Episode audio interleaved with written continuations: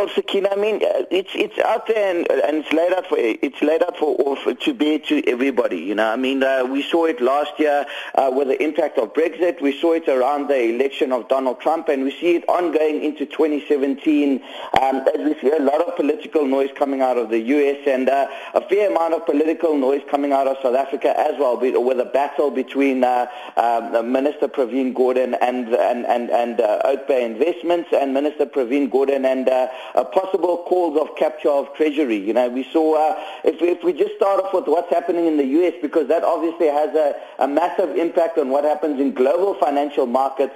Um, you know, around the election of Donald Trump, there was a lot of optimism in global financial markets that Trump is going to have very pro-growth policies and is going to spend uh, a lot of money, cut corporate taxes, and that was obviously very positive for global financial markets. You know, we saw um, a massive rally in global equities in the last six weeks of uh, 2016. You know, we're talking about somewhere around a seven, seven, seven and a half percent rally in global equities in the last six weeks, and we saw that continue into the first three weeks of January. Um, you know, apart from uh, towards the back end of last week when things started getting a little bit wobbly, and obviously yesterday we, we saw uh, quite a big sell-off in U.S. equities.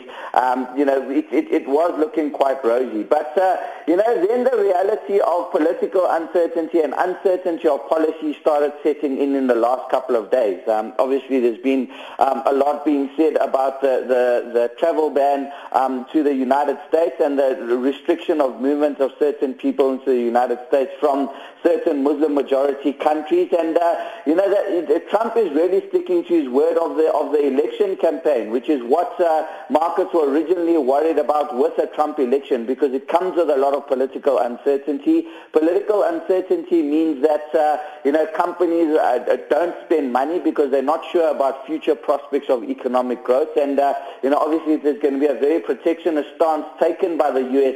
Um, you know, that could in fact negatively impact economic growth, particularly within the emerging markets. And um, if we have a negative impact on growth and we have the restriction of the movement of people, um, you know, and we have a lot of uh, animosity between nations, that obviously reduces the prospect for returning, uh, for earning a return on for companies, and they scale back on investment. And uh, you know, when they scale back on investment, that obviously deteriorates the earnings outlook. So the initial uh, rally of a pro-growth stance um, you know, it really took hold of markets and we're seeing that starting to reverse. So the bottom line, Sakina, is that the impact of political uncertainties heightened volatility in financial markets. We see massive rallies and then massive pullbacks as um, markets realize that, uh, you know, we're not quite sure what the policy is going to be moving forward. And more than negative news, uh, investors hate uncertainty because they don't know how to price for that. Um, and when there's uncertainty, they say, well, we'd rather sit on the sidelines and deploy more money into financial markets.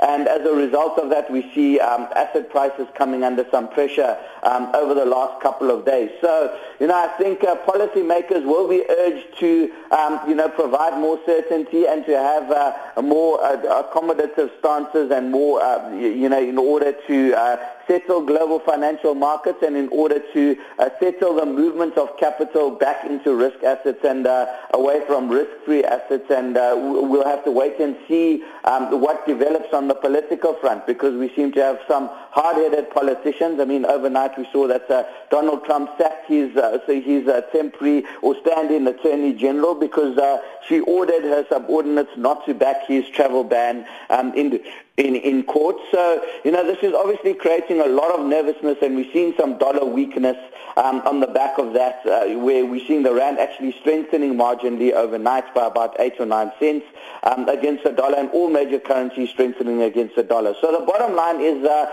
less money deployed into financial markets and more money in uh, risk-free assets when uh, investors are uncertain about prospects for returns.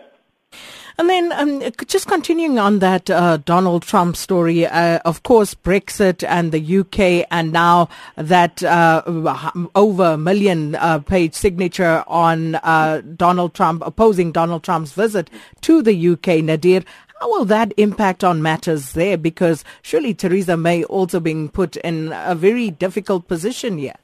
Yeah, absolutely, Sakina, and this is exactly the point, um, you know, of, of what political uncertainty causes. I mean, uh, you know, if there if there's a, a sort of uh, worsening relations between countries and the U.S. and uh, you know, if, if and, and and if that starts to take hold, obviously that impacts cross-border investments, um, you know, across the Atlantic between um, the UK and the US, and also the US and other countries. And uh, you know, obviously we know that uh, Donald Trump's protectionist stances um, have not exactly been favorable to China either. Now, uh, you know, China is obviously a major global economic uh, powerhouse, and uh, you know, with, uh, without the backing of China, no real major economic decision can be made. And you know, significant um, amount of production happens out of China, and it's a, it's a, China still remains uh, the engine of global economic growth. So, you know, I think all these protectionist policies and uh, you know all these policies of marginalization, Sakina, um, ultimately what it means is that uh, it, it, it worsens relations between countries. It obviously makes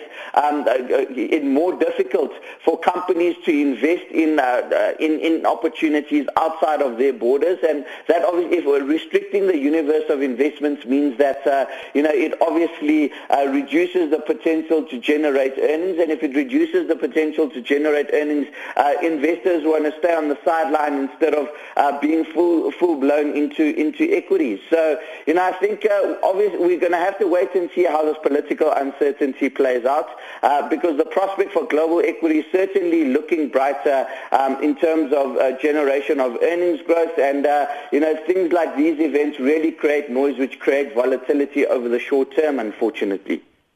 Well, we're going to leave it there for this morning. Thank you so much, Nadir Thokan, investment analyst at 274 Investment Manager.